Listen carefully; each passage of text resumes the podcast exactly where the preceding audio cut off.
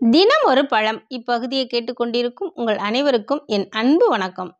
ஒவ்வொரு பருவமும் ஒரு புதிய சவால்களை கொண்டுதான் வருகிறது. கடந்த சில ஆண்டுகளாக குளிர்காலம் வரலாறு காணாத காற்று மாசுபாட்டை சந்தித்தது. காற்றின் தரம் மிக மோசமாக உள்ளது. இன்று உலகையே ஆட்டி படைக்கும் கொரோனா வைரஸ் தொற்று நோய் எப்போது முடிவடையும் என்பது தெரியாத ஒன்றாக உள்ளது.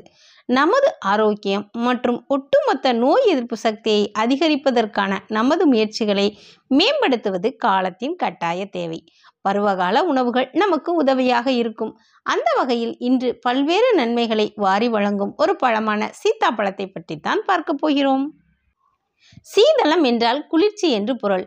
சீதள பழம் என்பதே சீத்தா பழமாயிற்று. அதாவது குளிர்ச்சியான பழம் என்று பொருள்.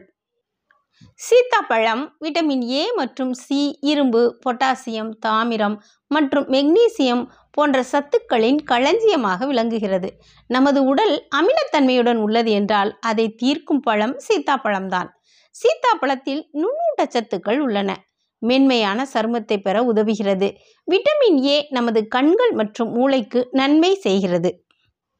இப்பழத்தில் இரும்புச்சத்து உள்ளதால் ஹீமோகுளோபினை மேம்படுத்த உதவுகிறது. இரத்த சோகையை தடுக்கிறது.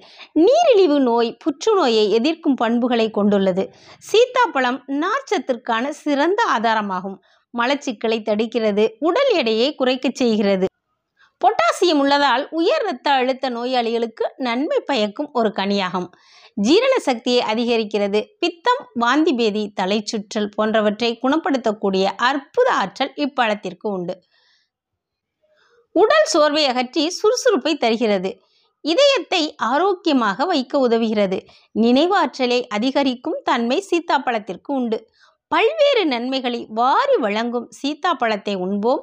சிறப்பாக வாழ்வோம். மீண்டும் நாளை சந்திப்போம். நன்றி வணக்கம்.